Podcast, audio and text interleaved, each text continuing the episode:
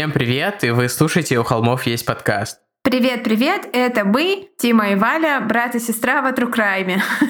И это очередной выпуск. Я не знаю, почему это приветствие, я его уже использовала, и оно как-то снова пришло мне в голову. Возможно, оно приживется, возможно, нет. Мне нравится, как у нас строится вступление. Оно строится примерно так же, как весь остальной подкаст. Я читаю э, заготовленную фразу в начале, и потом Валя объясняет все подробности. Ну, у нас э, сразу это как партитура в опере, да? Сразу сначала мы так... А потом все. Партитура, в смысле увертюры? Увертюр. А партитура что такое? Вроде бы партитура — это какой инструмент, что играет. Что? Вроде бы партитура... Серьезно, мы будем в подкасте переспрашивать. Партитура — это вроде бы то, какой инструмент что играет. Типа как от слова парт. И наши ну, слушатели музыканты, наши слушатели музыканты такие машут кулаком и кричат, что, что дебилы, это вот это, это вот это. Мне кажется, Мне... я прав, потому что я полгода ходил в музыкальную школу в возрасте 18 лет. Да, я ходила в возрасте 6 лет, поэтому, да, не сохранилось знаний. Ну, в типа... общем, да, вы поняли, это ваш любимый интеллектуальный подкаст о настоящих преступлениях, где люди вообще не путают слова никогда. Да, нам в прошлом по результатам прошлого выпуска, который, собственно, вот для нас-то вышел совсем недавно, писали, Шесть что мы... часов назад?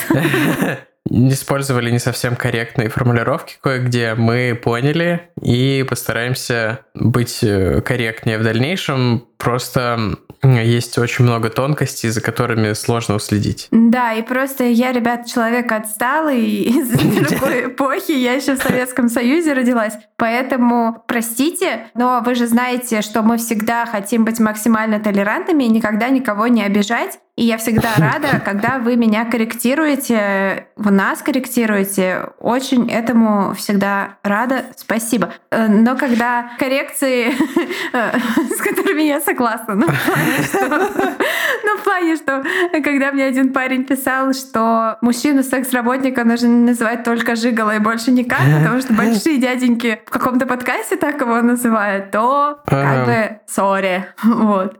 Вконтакте недавно какой-то чувак писал, что проституция — это выбор, и что все это бред, что мы там устраивали разбирательство. Это писал мужчина, да? Можно узнать. Это писал какой-то какой-то поц, э, какой-то типа 18-летний а, вот. ну, Главное, что пол мужской. Я поняла, у меня был только этот вопрос.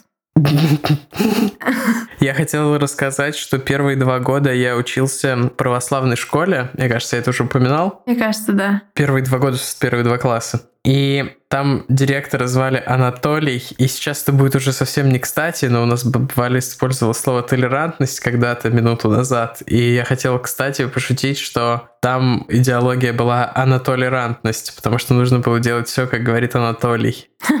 Там еще был отец-настоятель, которого тоже звали Анатолий, поэтому да, а как их звали? Анатолий Первый Анатолий Второй? Нет, одного звали Анатолий с отчеством, я не помню как, а второго отец Анатолий. Ну, Костик, я думаю, нам расскажет это более подробно, потому что мы учились с ним вместе э, когда-нибудь, да. когда мы решимся на Костик Спешл. Ну да, Костик Спешл быть, но когда пока не знаем. И да, для... И в каком формате, точнее, тоже не очень понятно пока. Так, я хотела сказать, ребята, что у меня вышла книжка, вот этот самый обряд, который это здесь можно наложить какие-нибудь фанфары. А у меня вышла книга, она есть в продаже komentarzem книга «Обряд», которую я пиарила в виде аудиосериала для тех, кто любит читать бумагу, э, ну и электронные книги тоже. Она вышла вот в таком виде. И мы разместим э, в наших соцсетях промокод на магазин моего издателя. Это Clever Trend Books. И у меня сейчас, я забыла отключить нотификации на компьютере. Тима меня где-то там сейчас отметил. Поэтому тогда мне пришла нотификация. Я, я, а, я отметил тебя час назад в задачи ну, по записи этого выпуска. Видишь, как быстро работает интернет. Поэтому да, будет промокод, по которому для вас, дорогие холмис, будет скидка на мои книжки. Там их две продается в этом магазине этого издательства. Буду очень рада, если вы туда загнете, потому что, как мы уже говорили, делайте нас популярными, и мы будем делать для вас больше подкастов и меньше заниматься какой-то другой работой. Вот так. Ну и поскольку Мой меня... начальник, который, возможно, иногда слушает наш подкаст, такой, что, что, что? Что, что он сказал? Что она сказала? Да. да, и спасибо большое всем, кто слушает обряд на Storytel. У нас в социальных сетях есть ссылка на 30 дней э, бесплатных э, в этом приложении. И там есть, помимо моего аудиосериала, есть еще куча всего, в частности, аудиосериал по Модестову, который, собственно, один из праотцов импортозамещения вместе с, сами знаете, с кем. Ми-ми-ми. Вот, поэтому, да, не, неплохая штука. Переходите по нашей ссылке. Ну, то есть у нас нет рекламы никого, кроме нас самих, вы заметили, поэтому не ругайтесь за рекламу, как бы мы рекламируем вам себя. Да, в смысле не ругайтесь за рекламу. Я очень надеюсь, что у нас когда-нибудь будет реклама. Ну, я тоже надеюсь, да, что когда-нибудь этот подкаст начнем, начнем что-то зарабатывать с него уже, да. Было бы недурственно. Так, какие-то еще у нас есть организационные моменты, которые хочется...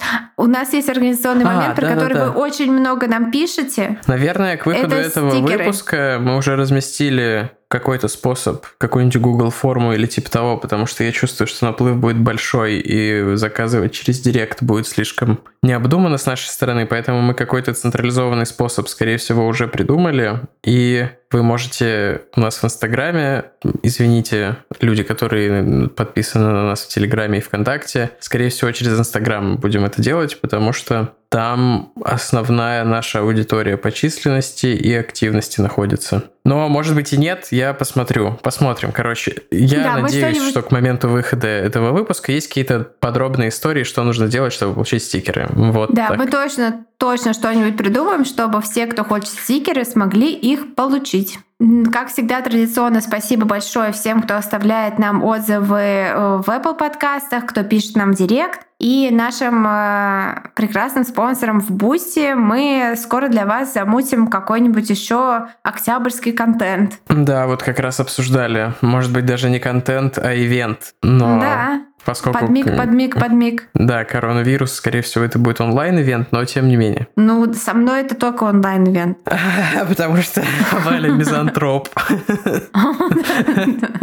Ой, ой, неужели тайное стало явным? Да, и поскольку сегодня мой э, праздник, у меня вышла новая книжка. Покупайте мою книжку. Тема выпуска у нас тоже писательская. Мы расскажем вам о нескольких писателях-убийцах. Та-та-та-та. Ну, на самом деле, в основном про одного. Поэтому, да. да, не пишите нам, что вы обещали рассказать про многих.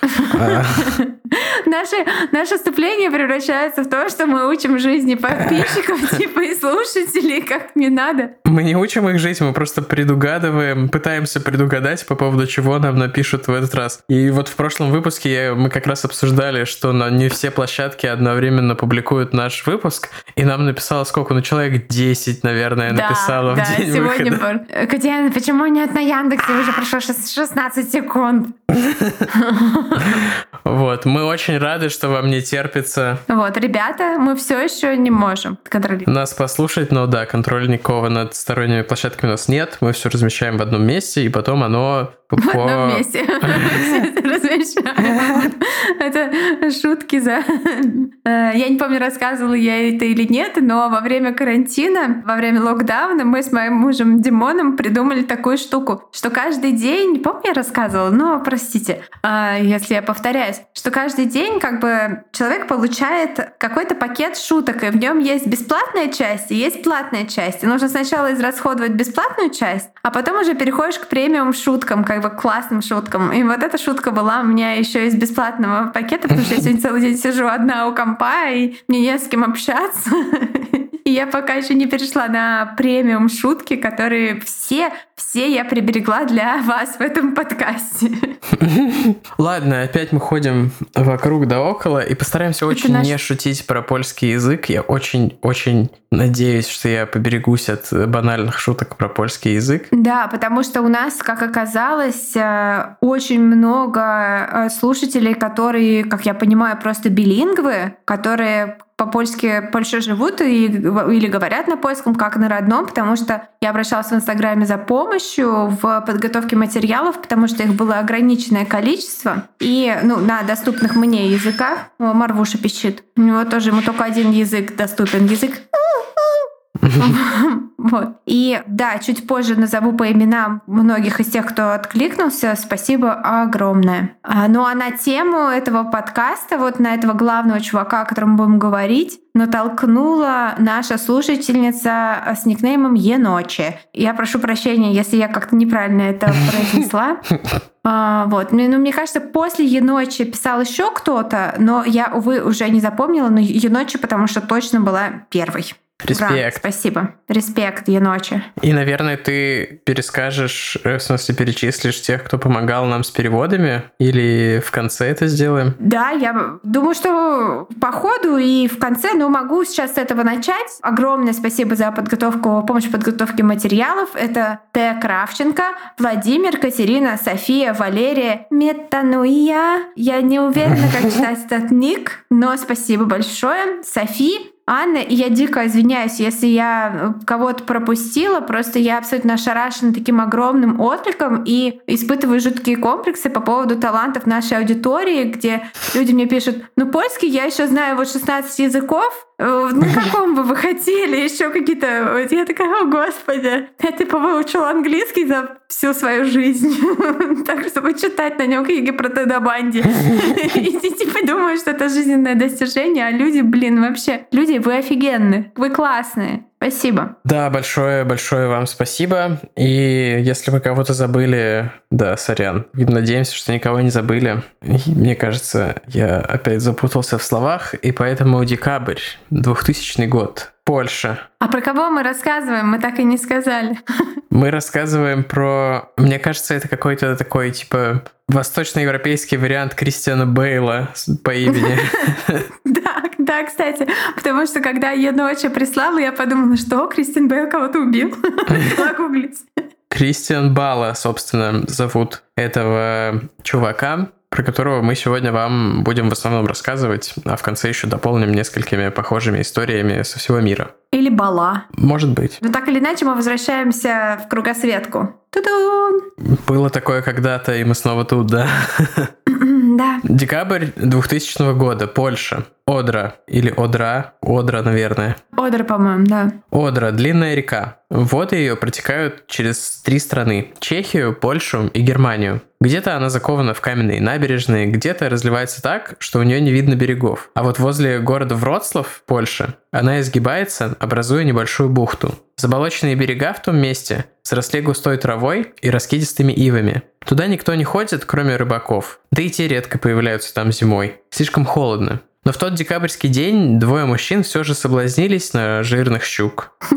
Натянули на себя резиновые сапоги, собрали снасти и отправились на берег Одры. Они заметили предмет в воде не сразу, но когда заметили, сразу же поняли, причем не разумом, а каким-то шестым чувством, что напоролись на что-то нехорошее, страшное. Когда же один из рыбаков ткнул длинное продолговатое бревно, то перевернулось в воде, обнажив зеленое распухшее месиво, в котором они через мгновение рассмотрели человеческое лицо, обрамленное гривой густых и длинных черных волос. Кое-как рыбаки вытащили тело на берег и позвонили в полицию. Мужчина умер около трех недель назад. Таков был вердикт прибывших полицейских и экспертов. Умер насильственной смертью. Рыбаки переглянулись, нервно ухмыляясь. Еще бы не насильственный. Они заметили еще, когда тянули его из воды, что на шее у трупа веревка, как и на запястьях, и даже на ногах. Кто-то не просто убил его, а связал и бросил живого в реку, в холодную воду. Когда эта мысль окончательно уместилась в головах у всех присутствующих, они замолчали. Только река Одра шумела и плескалась у их ног. Дошелестели голыми ветками на фоне серого неба плакучие ивы.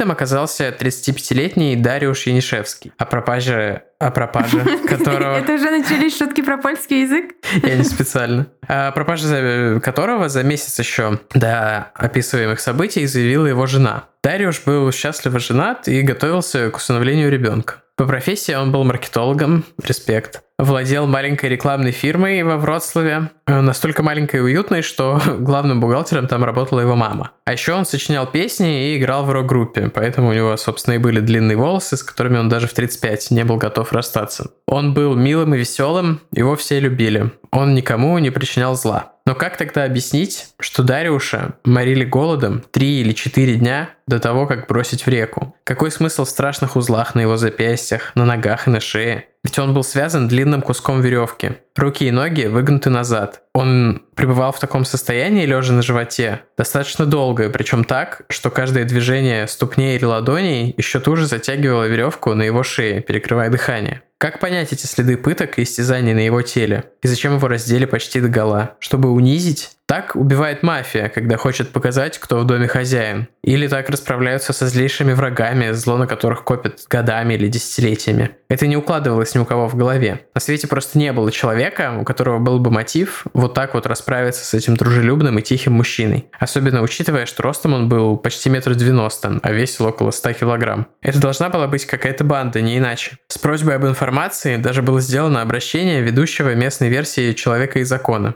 Но результатов это не дало. Месяцы шли, мотивов и улик не появлялось. Если что-то и было на теле жертвы, речная вода проглотила все следы. Через полгода расследование прекратилось. На месте, где нашли тело Дариуша, его семья установила памятный крест. Польские СМИ окрестили это преступление идеальным убийством, которое никогда не будет раскрыто. Все думали так, кроме одного человека в польской полиции. Инспектор Ясик Врублевский, которого коллеги шутку звали Джеком Воробьем из-за фамилии, потому что Врубель, как я понимаю, на польском это воробей. Вот он как раз и считал иначе. Когда в 2003 году 38-летний офицер из отдела холодных кейсов нашел в стопке файлов у себя на столе папку с надписью «Янишевский», для него стало делом принципа разобраться в том, кто же все-таки ответственен за эту зверскую расправу над абсолютно миролюбивым человеком. Врублевский не был просто каким-то копом. Он был копом как в кино, ну или вот как в книжках что-то типа Несбер. Несбер, ну вы поняли, снеговик. Он работал по ночам, фанател по своей работе, предпочитал одиночество любому там партнерству с другим полицейским. У него был маленький кабинетик тоже вот как в кино и увешан всякими картами Польши с красными булавками, обозначающими места преступлений, фотороботами подозреваемых. И я брала эту информацию из статьи в Нью-Йоркере про этот кейс, которую написал, между прочим, между прочим, Дэвид Гран, тот самый писатель, автор True Crime, Crime книг, которого сейчас экранизирует Скорсезе «Убийца цветочной луны». Это про, про коренных американцев и про нефть. Очень классная. Ну, книжка такая тяжеловатая для прочтения. Мне кажется, фильм Скорсезе будет крутой. И вот как раз э, этот самый... Как будто Скорсезе такой легкий режиссер, говоришь. Будет 4 часа диалогов. Ну да, ну да. Если бы снимал какой-нибудь Ричард Кертис, режиссер э, реальной Хью Грант в главной роли. Ну там Ди Каприо в главной роли, естественно, у Скорсезе. Ну кто же еще?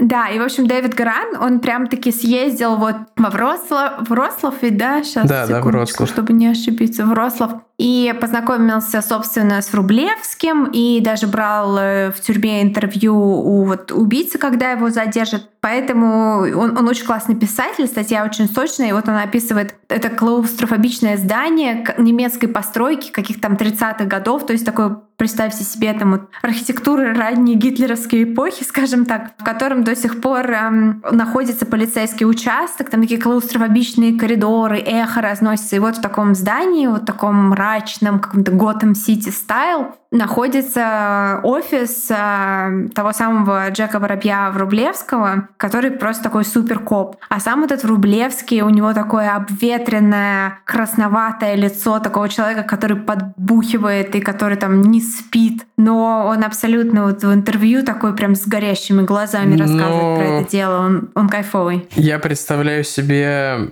этого шведского чувака из э, «Девушки с татуировкой дракона», журналиста, но на самом деле он не так выглядит. Он выглядит, ну, он такой, на типа... похож. Да, видно, что у него есть такое ну, вот э, славяне, братья, соцлагерное прошлое. Да, выражение лица, потому что все-таки в западном мире другое выражение лица, а у советских людей такое оно немножко специфическое. Вот, это я все описываю, потому что этот человек, он такой же главный герой в этой истории, как и, собственно, а, жертва, как и убийца. Это вот история про трех мужчин, скажем так. Поэтому, да, представьте себе этого человека, этого инспектора. Он отец двоих детей. Он начинал как э, совсем даже не полицейский, а работал где-то что-то типа каким-то лесником или что-то такое. Он пришел в полицию уже будучи взрослым человеком, потому что реально имел такую страсть к, ну, к правосудию и к разгадыванию всевозможных загадок. И он просто построил свою карьеру за там, 12 лет э, из рядового до инспектора в убойном отделе, еще и в этих холодных кейсов, колд-кейсов.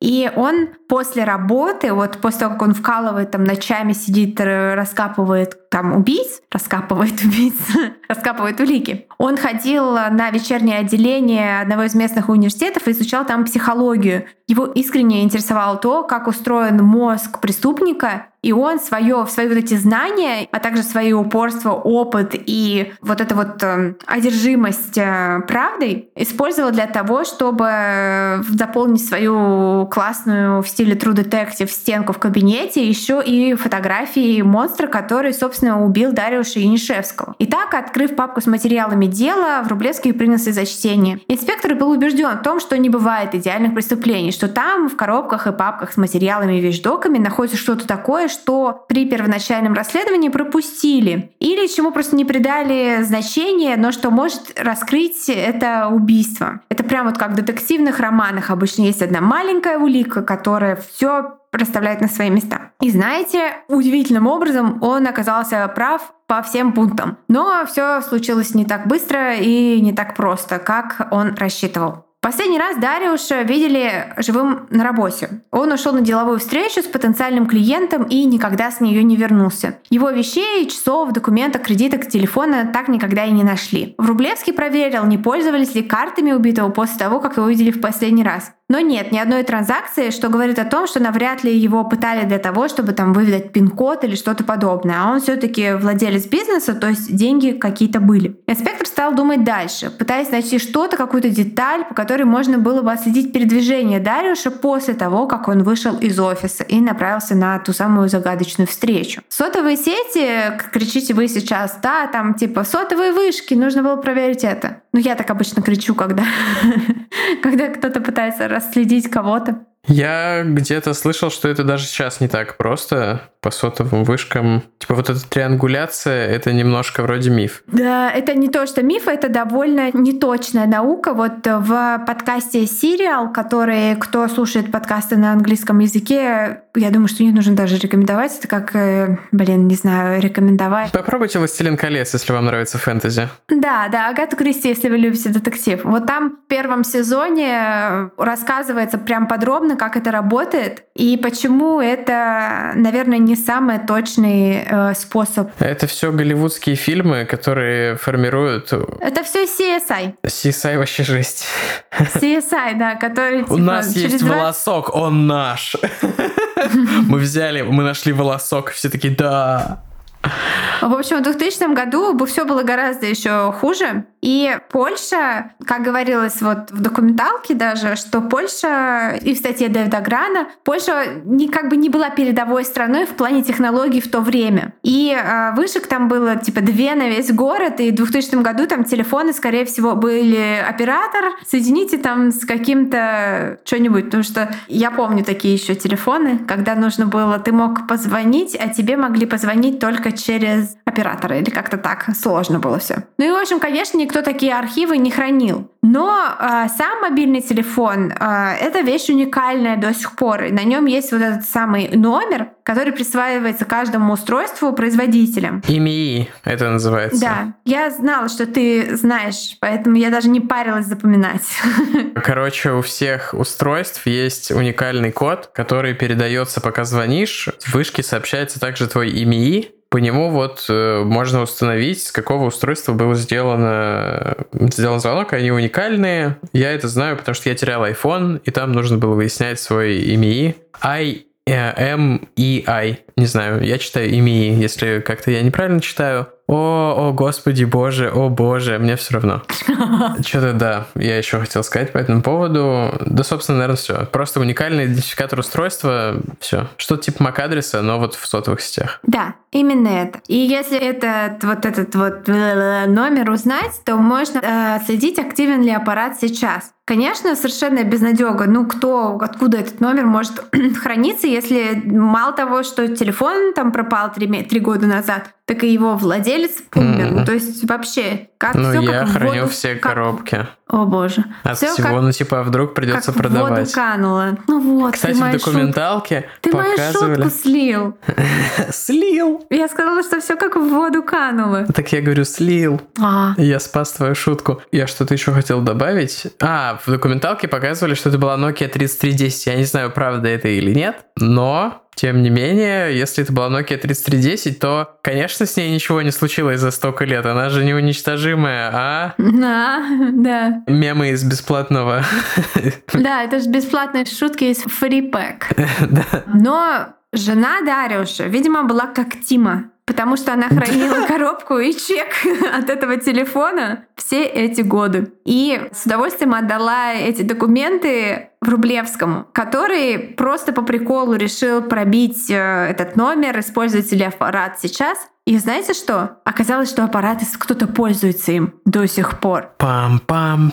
Пам. Здесь у нас была бы рекламная пауза. Покупайте мои книги. Знаю, многие из вас засыпают, слушая наши подкасты, поэтому матрас Вавилона.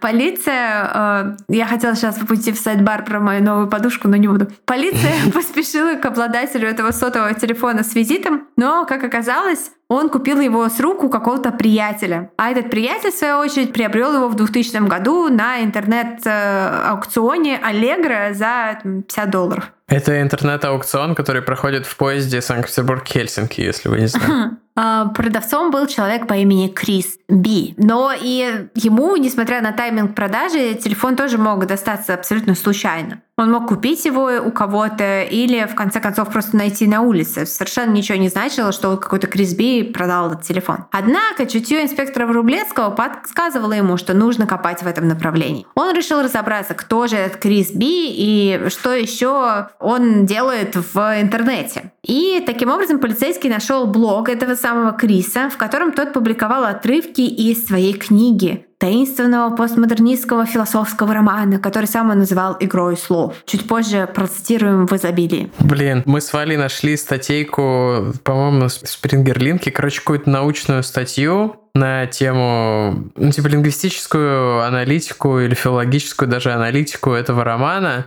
и то, можно ли использовать роман как э, свидетельство о преступлении, но об этом позже. И там было просто как-то так много про то, насколько это высер, а не постмодернизм. И я такой, я не очень разбираюсь в литературе, и я такой, мне показалось, что я начинаю понимать, в чем смысл постмодернизма в литературе, пока я читал эту статью, но потом она сказала, что это все высер, и я такой, ну вот. Ну, я, как, что называется, не читала, но осуждаю, но те наши слушатели, которые по моей просьбе читали и переводили куски, они абсолютно солидарны с автором статьи, что это высер. Тем не менее, посты в блоге заинтересовали Врублевского, потому что они в изобилии изображали сцены жестокого секса, насилия, что тоже само по себе ничего не значит, и в интернете можно публиковать все, что угодно, главное 18+. И преступлением это не является. Но Врублевский продолжал слушать свое внутреннее чутье и тянуть за ниточку до тех пор, пока клубок продолжал разматываться. Это я пыталась сделать такие переходики, как в стиле следствия вели.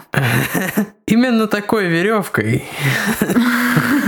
Мне кажется, следствие вели попроще переходики. Он выяснил, что настоящее имя Криса Би — Кристиан Бал. Он кандидат, почти кандидат наук по философии, журналист и писатель с репутацией интеллектуала и дамского угодника, но я у себя в конспекте написала удодника. Дамский удодник. Сидя ночью в своем офисе, Рублевский рассматривал фотки этого Кристиана. Его такое прям э, почти аристократичное лицо, высокомерное выражение. И он давал какие-то интервью после выхода книги. И в ней объяснял, что он хотел создать такой текст, который переходит все рамки и стирает границу между автором и произведением. Такая вот литературная игра. На утро инспектор пошел в книжный магазин и чудом нашел там копию бешенства. Так назывался роман Кристиана Кристиана Баллы. В оригинале роман, роман называется «Амок», да? Амок. Окей. И там есть какая-то, что типа это кома наоборот. И я читал про состояние амок. И там, короче, бешенство это немножко Да. упро- упрощающий перевод. Мне кажется, бешенство отсылает к Бешену, и вот это постмодернизм.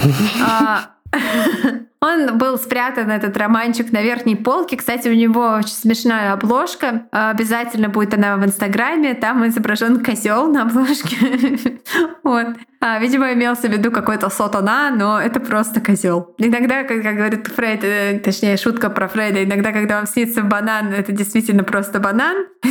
Но, но как- иногда, когда вы видите козла, это просто козел. В общем, несмотря на эту скандальность и провокационность, и про все вот эти вот э, сцены 18+, которые, которым был напичкан этот текст, роман провалился, был растоптан критиками и читателями и назван, ну, цитируя Тиму и автора статьи про постмодернизм, опять же, высером. Блин, я пытался вспомнить, я использовал высер или продресь, и такой... Высер, но продресь смешнее. Однако полицейский прочел его за один день, просто как э, девушки считают продолжение книги после, которые, я знаю, я подписана в Инстаграме на девочек, которые сейчас очень фанатеют по книге после. Это какое-то подростковое порно. Конечно, Врублевский плевался и морщился от омерзительных деталей, описанных в тексте, потому что он благопорядочный католик при всех своих достоинствах, он еще и католик. Книга по сути, представляла из себя такую псевдопостмодернистскую интерпретацию преступления и наказания и рассказывала о том, как философ и интеллектуал по имени Крис совершает убийство безо всякого мотива и э, как он связывает жертву так, что малейшее движение рук и ног сдавливает веревку на горле, а потом продает орудие убийства в интернет-аукционе. Чуть позже мы вам зачитаем эту сцену. А, И пусть в книге мужчина убивает женщину, откуда Крис Би может знать про узлы, про интернет-аукцион, ведь эти детали никогда не разглашались прессе. Раз уж мы тут и обсуждали эту статью, в итоге оказалось, что там не так уж и много соответствий, а только какие-то базовые элементы. Но вот основное внимание, что, о господи, этот писатель описал убийство, которое сам совершил, было в прессе, которая освещала эти события, но на самом деле там минимальные какие-то пересечения. Я прошу прощения, у меня летает муха по комнате. Наверное, та же самая, которая села на голову к Майку Пенсу. Хотя, конечно, не та же, это шутка была, которую Валя не, поняла и смотрит осуждающе. Это я к тому, что если вы слышите звук мухи, Потому что я, я просто потому что сегодня новости не читала. А в тот момент, когда этот подкаст выходит в эфир, уже все забыли, уже кому-нибудь еще бух. я не знаю, через неделю, может быть, там, не знаю, Трамп умрет от коронавируса или типа того, все что угодно может быть. Трампа выписали. И он сказал, что коронавирус фигня, э, нужно верить в наше здравоохранение, сказал человек, который собирается лишить здравоохранения Да-да-да. Большую часть населения. Ну и то, что у него там совершенно, ну, типа, несравнимо. У него лучшее медицинское обеспечение, которое есть в мире, скорее всего. И вроде бы как его лечащий врач просто сказал, что все еще впереди, что у него еще не было настоящих симптомов. Но неважно. Не знаю, как там, как там у вас. Это вы нам расскажите, потому что мы еще... Да. А, Кристиан Бала, собственно, родился 1 января 1974 года, то есть он ровесник Вали, в городе Хойнов в Польше. Иди нафиг, знаешь что? Его родители были счастливы в браке и обеспечивали своим детям спокойное и счастливое детство. Кристиан стал первым в своей семье, кто получит высшее образование. Его отец был водителем автобуса и строителем, как не прискорбно подтверждать стереотипы. А Бала был умным и хорошим учеником в школе, но часто попадал к директору, потому что устраивал, Какие стереотипы? типа, что все поляки строители в Европе. А, и водители автобуса, кстати. До меня не быстро доходит. А ты же рассказывала, как когда ты жила в Англии, ходила на стройку слушать, как поляки матерятся на русском. Да, Ну, в смысле, из чувства... э, Да, тоски по родине. про поляков у меня много историй. Так вот, скажу я сейчас историю про поляка. Э, Кристиан был э, умным и хорошим э, учеником, в смысле хорошим учеником, прилежным, не хорошим человеком. Часто попадал к директору, потому что устраивал ссоры и даже драки. И просто всем было понятно, что у него огромное эго, которое не прощало никаких обид, никаких посягательств на себя, даже мнимых. Заканчивает он школу на отлично и поступает в один из престижнейших университетов страны, который даже подарил миру несколько нобелевских лауреатов, если я не ошибаюсь. Он получает э, полную стипендию при этом. Поначалу его даже ничего не интересует, кроме учебы. Он все время читает, буквально поглощает э, книги, как, господи, э, в свое время призывал блогер Ларин, которого цитировали мои одногруппники, а я не понимал, о чем они, и считаю, что я был прав. Поясни. Да, забей. Слишком okay. большой культурный пласт придется перекопать. Поясните мне кто-нибудь, пожалуйста. Ему больше всего нравились э, произведения Ницше, э, Фуко и Дерриды, или как Деррида, я не знаю, склоняется или нет. Его влекло, то есть постмодернистское видение мира, как мы уже упоминали. Его друзья, молодые интеллектуалы, с ним любили обсудить, и он тоже любил с ними рассуждать о силе нарратива, о том, что вещи могут существовать просто потому, что кто-то сказал о них вслух, а другой человек повторил, и что там, типа, правда не так важна, как э, нарратив тот же. Он увлекался подобным мифотворчеством и распускал о себе огромное количество невероятных историй, которые люди, которые знали его близко, воспринимали как глупые приколы, а те, кто не знал его, верили и восхищались. У меня тоже были такие друзья, но мне кажется... Он звучит очень душно. Да-да, это не мифотворчество. А максимально душно. Тупой пи***ш мы называли,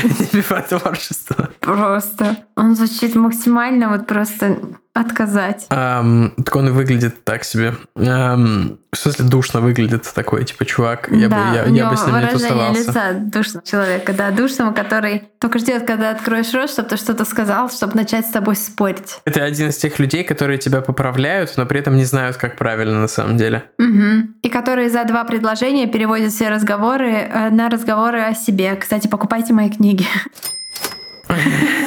Говорят, что он пользовался большим спросом среди женщин, правда, только первичным. Ретеншн у него был довольно низкий. То есть у него были какие-то отношения на одну ночь или даже до ночи не доходило, но никаких стабильных отношений он построить то ли не хотел, то ли не мог. Тем не менее, будучи аспирантом, он женится на своей первой любви, девушке по имени Стася, по-моему, Станислава или Станислава, но она предпочитала, как говорили в документалке, и вообще все называли Стася. Она, кстати, не закончила даже даже и 10 классов и работала секретарем на ресепшене в каком-то офисе. Даже родители Балы считали этот брак э, каким-то преждевременным и странным и советовали ему подождать хотя бы до окончания аспирантуры. Однако он, конечно, их не послушался и сделал все по-своему. Спустя год его жена родила сына. На этот момент Кристиану пришлось уйти в академический отпуск, чтобы устроиться на работу и как-то содержать семью. Он открывает свой бизнес, клининговую компанию, но но через год... Тоже поляки, простите, но когда я работала в Англии секретарем в агентстве по трудоустройству, у нас там все время пытались отправить поляков убирать огромную-огромную районную больницу. Они постоянно говорили, да-да-да, все подписывали и не приходили потом.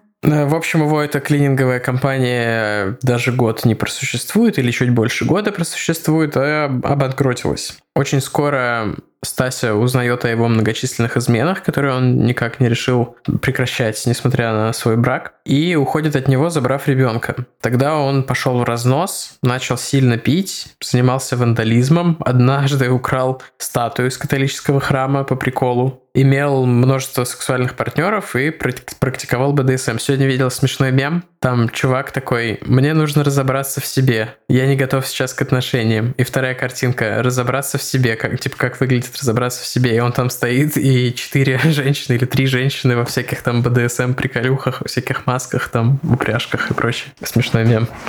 Вот, э, Кристиан Бала захотел наконец-то разобраться в себе, короче. Он преследует бывшую жену, никак не может смириться с тем, что она выгнала его из своей жизни и не хочет иметь с ним ничего общего. И все бы ничего, это был бы какой-то вот просто такой криповый э, эпизод из разряда того, что нам присылают в истории слушателей, но судьба сложилась иначе. Он продолжал яростно следить за ее личной жизнью, не позволял ей заводить отношения с мужчинами, несмотря на то, что официально они были уже разведены. А тут наш слушатель Владимир перевел с польского только офигенскую цитатку из переписки, собственно, с женой Балы, не какой-то другой женой. Бала, хоть и известен своими любовными подвигами, в отношении жены себя ведет пособственнически и очень ревнив. Несмотря на их расставание, продолжает ей надоедать, что подтверждают многочисленные свидетели. Впрочем, позже суд обратит внимание на письма, которые Бала писал жене. Или, может быть, Бала. Я не знаю. Я сейчас посмотрю. Э, я что-то загнался. Кристиан Бала. Я не знаю. Я обратился в интернет со своим вопросом, и интернет не ответил. Так вот, цитата из письма. «Всегда, когда между нами что-то портилось, вокруг тебя сразу начинала крутиться какая-то гиена. Крутилась и находила то, что искала. Я, наверное, все же имею право знать, кто этот любовничек, как его зовут, откуда он, чем занимается, когда вы первый раз виделись лично, а не в сети. Почему ты так решила? Чем он же он так лучше меня? Мне жаль, что ты провела сочельник со своим трахалем, а не провела время за тем, чтобы написать пожелания мне. Обещал ли тебе твой Казанова из интернета светлое будущее в рабочем районе своего городка? О боже, это просто классика, называется «Когда ты расстался с нарциссистом». Это просто по учебнику чел себя ведет. Просто книга Тани Танк может просто продолжение вот брать все это. Я не понял отсылки, которые ты сделала сейчас, но ха-ха-ха-ха-ха. Сделаю, как я делаю, когда не понимаю в комментариях, Просто о чем пишут. есть такая книжка «Бойся, я с тобой», которую написал российская блогер-психолог по имени Таня Танк. И там описываются вот ситуации, как расстаешься с нарциссистом, и это все очень похоже там про отношения, вот про все про это. С нарциссом, по-русски это нарцисс говорят. Так вышло, что однажды Стася пошла на свидание с мужчиной. Он работал в рекламе, у него была своя фирма, которая занималась размещением билбордов. И размещали обычно по три и с текстом. Он был высоким и плечистым, у него были длинные... И только в Эббинге, Миссури. Такая себе шутка. У него были длинные черные волосы, он играл в рок-группе, а скорее всего в метал-группе, хотя я не research ил так глубоко. Но он похож на Металюгу, да. И звали его Дариуш Янишевский, как вы уже могли догадаться. Та-та-та-та. Big revelation. Отношения Стаси и Дариуша не зашли далеко. Очень скоро она выяснила, что на самом деле он женат и просто временно разъехался с супругой. Она ненавидела неверных мужчин, как вы можете... Что? можете догадаться. И разорвала отношения сразу же. Они даже не успели начаться, по сути. Но об этих нескольких свиданиях узнает Кристиан, который работал тогда книгой, которая должна была сделать его настоящей звездой и доказать всему миру, какой он потрясающий. Блин, я все еще под впечатлением истории про Пати Монстра. И разговариваю, представил себе Майкла Эллига. А мне кажется, есть какие-то параллели у этих двух историй. В книге ему не хватало, собственно, только сцены убийства. И вот та самая сцена, которую нам перевели наши подписчики. Можно я здесь возьму слово? Я соединила эту сцену из двух переводов. Первый делала София, и она написала, что она переводила с пивком, поэтому нужно подредактировать. Но, по-моему, София вышла очешуенно. А вторая часть этого перевода делала Катерина. У нее такой литературный слог, что у меня просто комплекс самозванца дичайший, когда я это читала, я такая, блин. Ам, да, это забавно. Большое спасибо, София и Екатерина. Тут, э, да, немножко так сразу в гущу событий. Ну, там перед этим просто абзац про то, как они сношаются. Я решила, что нас слушают э, школьники, поэтому мы это опустим. Да, потому что, как предлагает Госдума, игнорирование — это способ, это лучше образование. Секс, наркотики, алкоголь лучше игнорировать, когда ты подросток. Ну, здесь... Чтобы потом э, тебя накрыло а- а- волной. Осужденный убийца я ничего, описывает ничего. свои сексуальные фантазии от первого лица, поэтому Не-не, я согласен. Конкретно в этом случае я согласен. Я просто, поскольку, да, не, не хочется вносить какие-то коррективы в перевод, не совсем понимаю, тут без местоимений, но вроде как книга от первого лица, но я прочитаю, как нам перевели. Вытянул из-под кровати нож и шнур, как вытягивают сказки для детей, чтобы усыпить их нелепицы о том, что за семью лесами и горами. Начал разворачивать веревку, придавать ей форму, вязать петлю. Заняло мне это 2 миллиона лет, на протяжении которых успел представить 60 тысяч сценариев убийств. Сигарета обожгла мне губы. Тогда накинул петлю на ее шею. Мэри пришла в себя, но была уверена, что это одна из наших игр, которые мы применяли для разнообразия наших утех. Чувствовал это напряжение, затянул с силой петлю, придерживая кричащую Мэри одной рукой, который вбил ей нож выше левой груди, в месте, где она набила волка во время ее первого побега из дома. Затрещали ребра, но длинное стальное лезвие все-таки вошло в нее. Полилась кровь, стекала по ее соскам, животу, бедрам. Все было в крови, без единого звука, без единого вскрика. без слов, в полнейшей тишине. Имитация конвульсий, как во время оргазма. Блин, я, кстати, читал этот м, фрагмент на английском языке, и, по-моему, эм, это было как раз в статье на Спрингерлинке, и там человек использовал термин графомания. А так, ладно. О, Мэри, мы знали друг друга так много лет. Гектолитр вина, сотни сочных извержений. Господи боже. Я не знаю, что пришло мне в голову. Я снова переступил через себя, убивая вездесущий паноптизм правил, без объективной на то причины, вопреки логике элементарной эволюции, вопреки себе, вопреки себе, как ты любила говорить. Ч, блядь, что, блядь? Я понимаю, сука, зачем? Оставим, оставим это, пожалуйста, не вырезайте Стивена. Стивена крики не вырезайте. Пожалуйста. Я не, не понимаю перевод, я не понимаю просто сам текст. Вы зачем это писать? Я не пытаюсь никакого дизреспекта переводчику, просто что? И что мне теперь делать? Как мне выгнать тебя из моего дома? Порезать тебя и спрятать в пустой морозилке? Нет, это случилось в Токио. Выносить по частям, скормить бездомным собакам по кусочкам, сжечь, выбросить в реку, похоронить, съесть. Это альбом всех стоп-кадров в современном кино. В загряз... Господи, что? В загряз... Это альбом, альбом всех стратых штампов. В загрязненном море моего желудка вспыхивает паника от жареных креветок. Это нейронная сеть писала. Эм, Я не удивлюсь, что здесь будет как в том меме. Леголас получается сочный. Это был такой мем, что типа страница из чего-то на английском языке, страница из какого-то эссе университетского, и там человек написал текст текст эссе, и потом Леголас получает сочные минеты от гномов или что-то такое. И такой комментарий преподавателя. Вы думаете, я не читаю ваши эссе, вы ошибаетесь.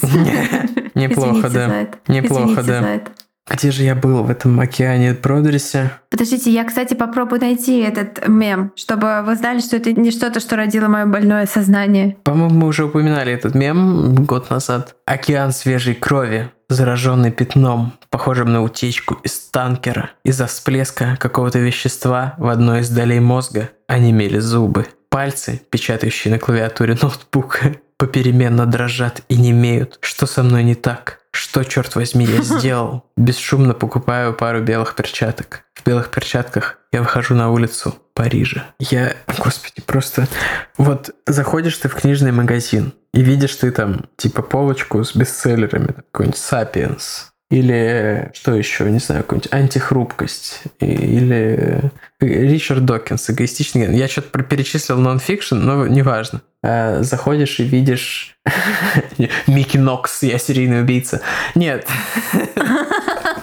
Кстати, вот такого же уровня книженцы. Да, да, да. И ты думаешь, а вот остальные книги, типа, зачем? Зачем? Они были настолько лучше в виде деревьев. Вот настолько лучше в виде пустых э, килобайт памяти были эти строки до того, как они появились в нашем Google документе с цитатками. Ох, прошу прощения, что у меня э, сгорел подвал.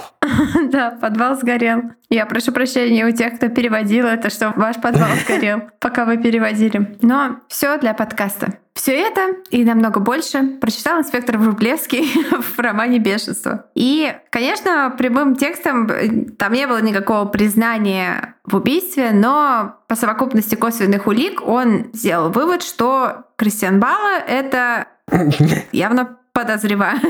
Есть отличное видео, которое имитирует трейлер, и там как будто бы в фильме снимаются Кристиан Белл и Кристен Белл. И там говорят Кристен Белл, Кристен Белл, Кристен Белл, Кристен Белл. Классное видео. Собачки радуются. Также он увидел в тексте мотив ревность. Э, Насколько я знаю, заканчивается вся эта книженция строчками о том, что он сделал все это из ревности. Вот это все преступление. Вот это сюрприз, вот это переверт, просто довод Нолана. Все на самом деле просто как это, Гаспар Ноэ, неотвратимость, просто вообще все, оказывается, шло к этому, ничего себе, вот это непонятно было, господи боже. Как же у тебя горит подвал-то, как он горит. Слушай, так а ты посмотрел «Довод Нолана»? Нет, я не хожу в кино, типа я не пойду в кино, типа коронавирус, come on, в Петербурге сколько-то там было заражений, столько же, сколько вот когда закрыли в мае все. О-о. В общем, у Врублевского есть теперь подозреваемый. И такой четенький подозреваемый. Он врубился в тему. Да. Ой-ой-ой. Ой-ой-ой, давай-ка ты пойдешь отсюда. И они никогда больше не слышали Марва в подкасте. Мне кажется, там кто-то, возможно, ходит возле нашего дома, и собаки возмущаются. Мне все время хочется пошутить на тему фамилии Бала. Типа, эй, Крис Бала, твоя проза заебала. Типа того, да. Все еще для меня сюрприз, какой звук наш звукорежиссер Кирилл использует э, на моих матах. Поэтому я вот на ревью перед э, публикацией выпуска, когда я все отслушиваю на предмет ошибок, буду приятно удивлен. Класс, приятно быть приятно удивленным. А вот Врублевский был удивлен неприятно, потому что у него было две проблемы. Первое, никто не мог доказать, что Бала и Дарюш были знакомы. Никто никогда не видел их вместе, а бывшая жена и думать вообще забыла, что у нее когда-то было свидание с Дарюшем, и что это имело вообще какое-то значение, типа, потому что свидание произошло за много месяцев до его смерти. Так, come on, да, у них же там было еще типа две встречи и пока. Да, пара чашек кофе, и она вообще не думала, что это как-то связано. А второй проблемой Врублевского было то, что Бала съехал из Польши в 2002 году и не собирался возвращаться обратно. Он путешествовал по миру, преподавал английский, давал уроки скуба-дайвинга и писал статьи для журналов и сайтах по путешествиях, где статьи выглядели примерно так «Я, я, я, я такой прекрасный, я, я, я, Токио». Основания для его экстрадиции не было, поэтому инспектору Врублевскому пришлось ждать. И как любой отменный коп, ждать он умел, хоть это и давалось ему с трудом. Прошло два года, и вот в 2005-м ему позвонили из пограничной службы. Кристиан Бала вернулся в Польшу. Пам-пам-пам, парара.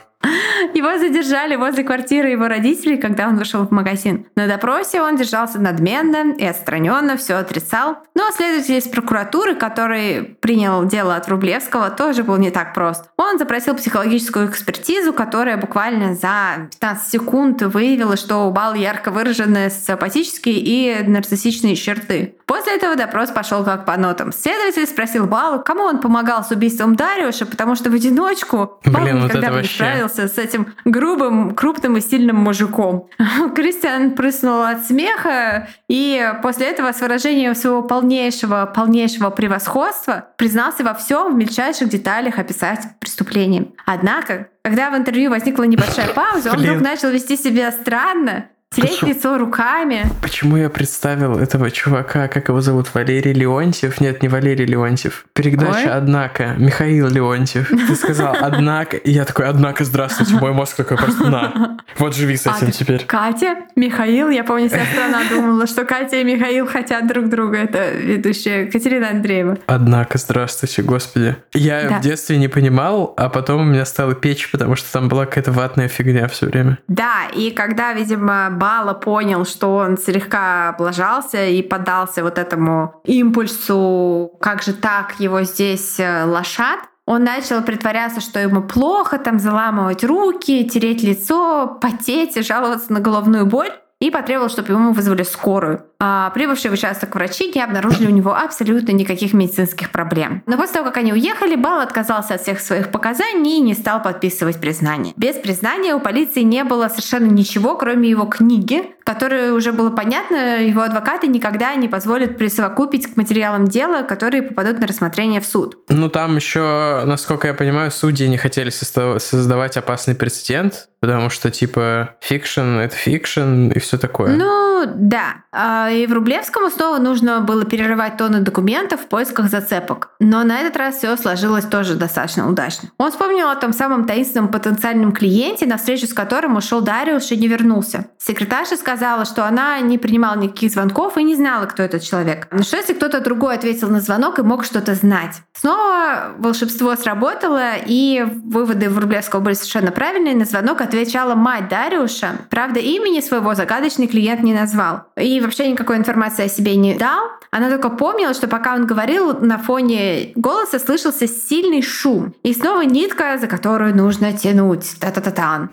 И кажется, все ведет тупик. Их подозреваемый в камере временного задержания, нужно предъявлять обвинение или выпускать такой все момент. Э, здесь нужны звуки из э, сериала «24 часа». И Рублевский решает поехать к офису Дариуша и посмотреть, что там вообще, как это вот место выглядит. И на углу он замечает телефонный автомат, таксофон. Но автомат этот был уже не рабочий. В 2005-м все-таки мобильные телефоны уже в достаточной степени захватили мир. Но он все еще может проверить звонки, которые совершались с этого автомата. И оказывается, таинственный клиент звонил именно оттуда. И более того, для звонка он использовал таксофонную карту, по которой также звонил матери и бывшей жене Кристиана Балы. А, если это не было доказательством, то поводом для того, чтобы получить обыск на ордер в квартире Балы, который продолжал утверждать, что не имеет отношения к делу и вообще не знает Дариуша. Может, все-таки ордер на обыск? А я сказала. Обыск на ордер. Если это не было прямым доказательством, то, по крайней мере, серьезным поводом для того, чтобы получить ордер на обыск в доме Балы, который тем временем продолжал утверждать, что вообще не имеет ко всему этому никакого отношения. Учитывая, что последние годы Кристиан провел в путешествиях, а квартира его сдавалась, шансы найти там что-то были вообще нулевыми, но полицейские все-таки не сдались и нашли там визитку Дариуша, на которой, как я понимаю, были отпечатки пальцев Дариуша и Кристиана. И дело было передано в суд. Тем временем книга «Баллы бешенства» стала национальным бестселлером, а сам он давал огромное количество интервью прессе, рассказывая о жестокости и произволе полиции. Суд превратился в медиа-цирк, Однако это не помешало Кристиану Бали получить обвинительный приговор и срок заключения 25 лет. Тем не менее, адвокаты Балы обжаловали приговор из-за того, что в показаниях судмедэкспертов имелось некоторые несостыковки. Господи, какие зануды. Адвокаты Балы — это, конечно, круто. Врублевский и остальные стражи. Главное, чтобы Кирилл не перепутал и не запикал фамилию Балы во всем подкасте. Врублевский и остальные стражи порядка затаили дыхание. Неужели этому чудику удастся избежать наказания за это жестокое преступление? И в этот момент вся Польша разделилась на два лагеря. Тех, кто утверждал, что дело сфабриковано и Бала невиновен, и что это атака на охота на ведьм и атака на, на человека, который вот просто типа написал книгу. И на тех, кто требовал его осуждения. Наступление советской армии на территорию нацистской Германии — это погоня за человеком, который написал книгу.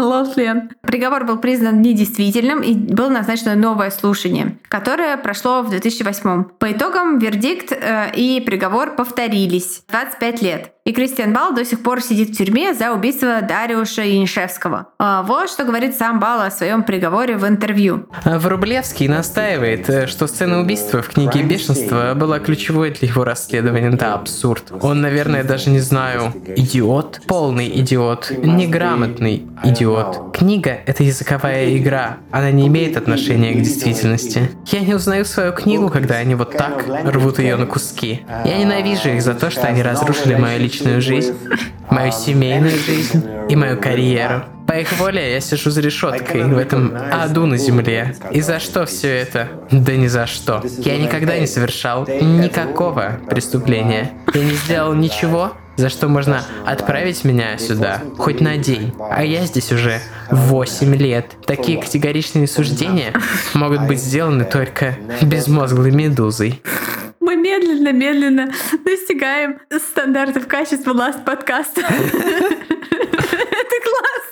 А говорят, что в дневниках Бала нашли планы второго убийства. Он хотел э, найти себе новую жертву и написать сиквел своего бестселлера. Во время встречи с журналистом Дэвидом Граном из Нью-Йоркера он э, сидел перед своей страницей засаленного издания «Бешенство» и с осунувшим лицом и впалыми щеками, но с неизменным блеском в глазах э, говорил «Скоро выйдет новое издание с послесловием про суд и все, что случилось после. Другие страны тоже хотят издать мой роман. Такой книги еще никогда не было». Ну и в качестве бонуса несколько шикардосных цитат из Баллы в переводе Т. Кравченко. Ты зачитаешь или я? Как хочешь. Можно ты зачитаешь? У тебя просто блестяще это получается. Это просто отдельный вид искусства.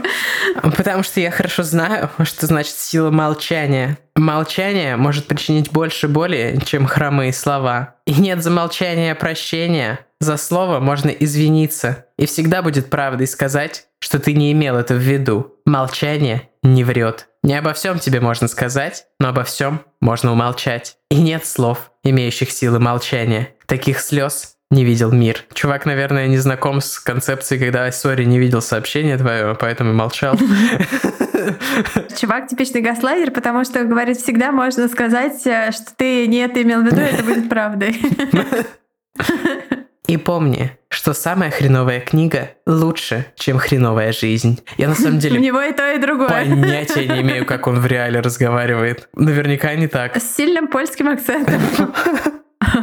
За всю 25-летнюю жизнь она научилась хорошо делать только две вещи. Тянуть проволоку и спать до полудня. Она выпивала как поляк. Вероятно, имеется в виду как мужик. Это примечание переводчика. Переводчика, да. И часто ругалась. Показываться с ней на публике было опасно. Как сосать полный анус. Можно легко получить по роже. Что? Ну вот переводчик нам пишет, что значит полный анус, я не знаю, но там так написано. Это примечание переводчика. Ребята, мы просто доносим до вас картину того, что это за человек. Ну, переводчик, переводчик прекрасно. Сосание полного ануса звучит достаточно опасно. Можно получить по роже, потому что рука оттуда такая слэп. Я подарил ей цветы, потому что женщинам нужны цветы так же, как и мужчинам женщины. Спорно. Прошлое должно быть как сигаретный дым. Ты затягиваешься со вкусом и выпускаешь дым на ветер, и он исчезает в лучах заходящего солнца. Моя реакция на это. Я играю в шарлатана, имитирует танец раскрытия. Э, Имитирую, я... наверное. Наверное. Копченые останки разрушенного храма я ем с горчицей разочарования. на какую-то современную поэзию. Немые образы, моя аудитория. Мой мозг отказывается от этой опасной привычки хирургического вмешательства в вещи. Это называется ремонт, который он не хочет и не может понимать. В конце концов, мои мысли не знают своего будущего. Я втягиваю их... Господи, как это убого. Я втягиваю их в игру транспонирования письма. И мы вместе позволяем себе увлекаться океанскими течениями на пляжном матрасе. Да, полный анус. А, мне кажется, это какие-то отрывки из продолжения мятной сказки, которая будет в ноябре. У меня вот ощущение, как будто я пососал полный анус только что. Интеллектуально. Да. Но, ребята, это еще не конец, точнее, это конец истории э, прекрасного писателя Кристиана Бала. Купили бы вы его книгу, рекомендовали бы ее, его книгу друзьям. Мы расскажем вам о том, что Кристиан Бала глубоко ошибается. И есть еще довольно много подобных кейсов, когда книга и убийство переплетены. И мы расскажем парочку, заодно отметим пару галочек в маньячной кругосветке. Итак, Китай. Здесь я прошу прощения за то, как я транскрибировала имя человека. Я уверена, что это неправильно. В августе 2017 года китайский писатель Лю Йонг Бяо, я уверена, что я накосячила, работал над своей очередной книгой, когда его арестовали за убийство трех человек, которые случились почти 20 лет назад. Его книга, та самая, над которой 53-летний Лю работал в момент задержания, называлась «Красивый писатель, который убивает».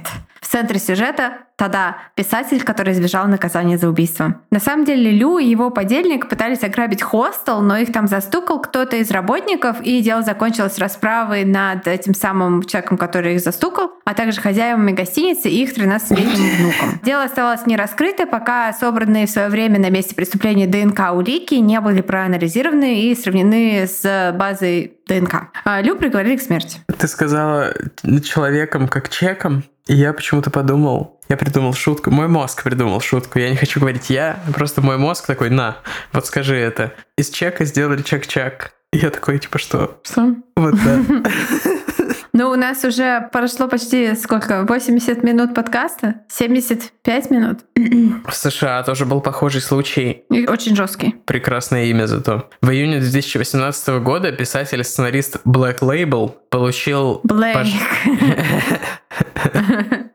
Ну ладно, ладно. Блейк Лейбл получил пожизненное заключение без права на условно-досрочное за зверское убийство своей девушки, украинской модели, а также по совместительству бывшего прокурора Киевского суда Яны Касьян. Из ее тела была слита вся кровь. Как утверждал обвинитель на суде, это в точности повторяло преступление, описанное в графическом романе Лейбла «Синдром». Опубликованном незадолго до убийства. Говорят, что оригинальная обложка графического романа повторяет детали места преступления, где было найдено тело убитой девушки. Это очень жесткая история. Кто-то даже скидывал ее в директ мне. Ах, жесть, ребята, настоящая жесть. Голландия. В 92 году писатель Ричард Клинг Хаммел, у него без вести пропала жена. Вскоре после этого он предоставил издательству рукопись, где было описано по крайней мере 7 способов, которыми расправлялись над женщинами. В одной из них убийца пропускает расчлененное тело через мясорубку и скармливает фарш голубям. Издатель отклонил книгу, но фрагменты начали публиковать в самоздатных журналах, и тогда делом заинтересовалась полиция, но у них ничего не было на Ричарда. Однако его книга таки получила успех из-за этих коротких публикаций, и он переехал в Амстердам. А семья, которая въехала в его дом а, после, нашла череп, замурованный в бетон в саду. В 2000 году писателя арестовали, и он, конечно, во всем сознался. Но есть знаменитый кейс про бабулю, которая опубликовала в своем блоге эссе под названием «10 способов убить своего мужа, а потом убила мужа».